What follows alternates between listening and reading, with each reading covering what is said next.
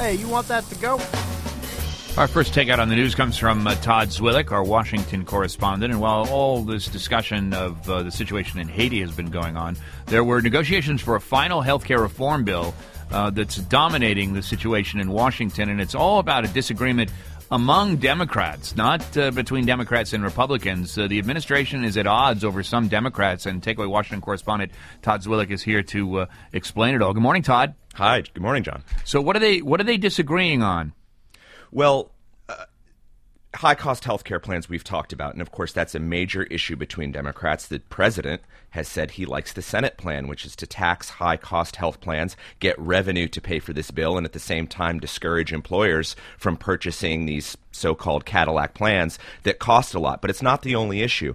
The Senate also wants these. Remember, we've been talking about these exchanges, these sort of marketplaces right. where, where you can buy health care and people compete for prices, drive down prices. The Senate wants these to be bifurcated, a separate one in each of the 50 states. The House says, no way, it has to be national or else it won't have any, any market clout. So these are some of the main issues. There are others, but the president is really involved now. You know, John, throughout this whole debate, Democrats have been complaining in Congress that the president is kind of remaining aloof. You know, you got Joe Lieberman running around and Bill uh, Ben uh, uh, Ben Nelson from yep. Nebraska running around and, and Blue Dogs, and the president's not giving any direction. Well, he is now. Nancy Pelosi and Harry Reid and some other leading Democrats went to the White House yesterday for what was supposed to be an hour long meeting on health care, stretched to over eight hours, mostly with the president. Now, we understand that he was in and out of the room dealing with uh, world leaders on the, uh, on the earthquake situation in Haiti as well, but a lot of that time was with the president. Meanwhile, labor leaders also in the West Wing in a separate room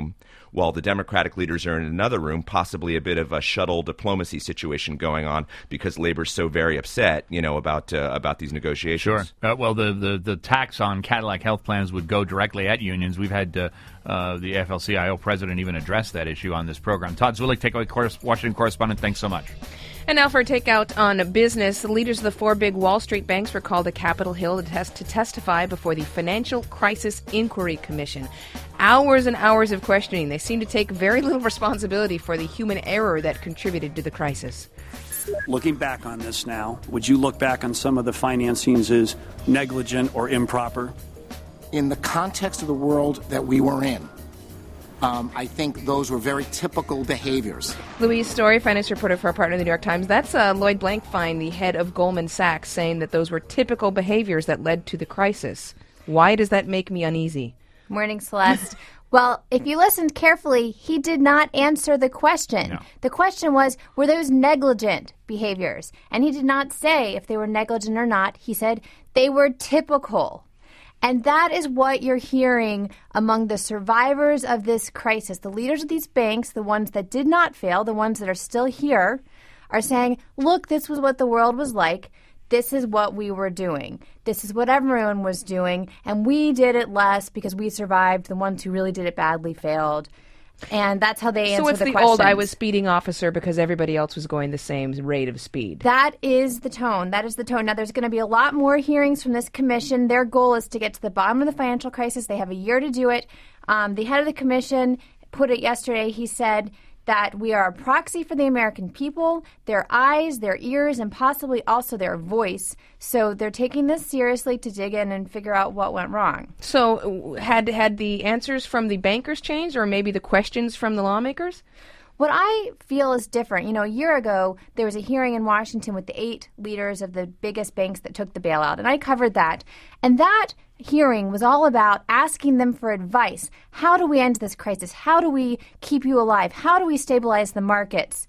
And there was a real shift in tone. Now that the markets are stabilized, you are seeing a lot more tar and feathering and a lot more hard questions. In part, I think, because leaders in Washington think they can question people now because they've stabilized the system. And also in part because, as a public, we've all learned more in the past year about what really happened. And I think we'll learn even more over the next year. I know that we're planning to continue deep reporting on what caused this. Well, we'll see if that any of that leads to reform, though. Louise Story, finance reporter for the New York Times. We turn now again to uh, Haiti. And you're hearing there the sounds of uh, workers by hand trying to remove hate, uh, rubble uh, to free survivors in a nation that's waiting for heavy equipment to even begin the rescue operation in earnest. Perhaps 3 million people are at risk for uh, uh, uh, problems associated with contaminated water, the lack of food. Uh, Millery Polyné, professor of American Studies at New York University, give me a sense of, of the sort of visual picture of, of the difficulties, say, bringing in uh, water by truck or, or bringing airlifting in food supplies and getting it distributed.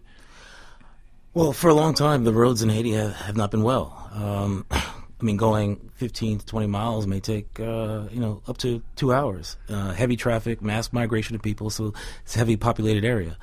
Um, now with the uh, with the earthquake, it's even more time.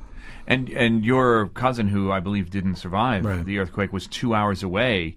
Um, so Two hours away. I mean, eh, but that was by, that was not by the crow flying two hours away. Right, right. It, I mean, it's, it's, it, he really there was no hope when his house collapsed. Exactly. And uh, is there anything that the uh, aid operation can do to make that easier? Is there any sort of quick rebuilding that uh, is possible here, or, or really are the people going to have to come to the aid rather than the aid come to the people? Well, the uh, for the for the people, they must come. They- They have to work first, um, and they've been doing it thus far. Uh, if we wait on people from the outside, it's not going to happen. And uh, what what's As been- quickly as we like. As quickly as you like. Yeah. And, what's been the track record on uh, hurricanes in Haiti? Has the aid worked there? It's always been sketchy. Um, for a long time, uh, corrupt governments have taken uh, the money that's been given. Other times, uh, it's worked. All that will be tested certainly this time around. Millery Polyné, professor of American Studies at New York University. Coming up, what is the world responsibility of the world's richest nation in response to the devastating earthquakes that have rocked the Caribbean nation of Haiti? You can give us your take at 8778 my take or email us at mytake at thetakeaway.org. It's a war on Al Qaeda, says uh, Barack Obama. What does journalist Peter Baker think about that?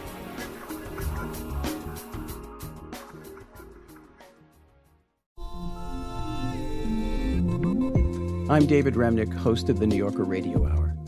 There's nothing like finding a story you can really sink into that lets you tune out the noise and focus on what matters.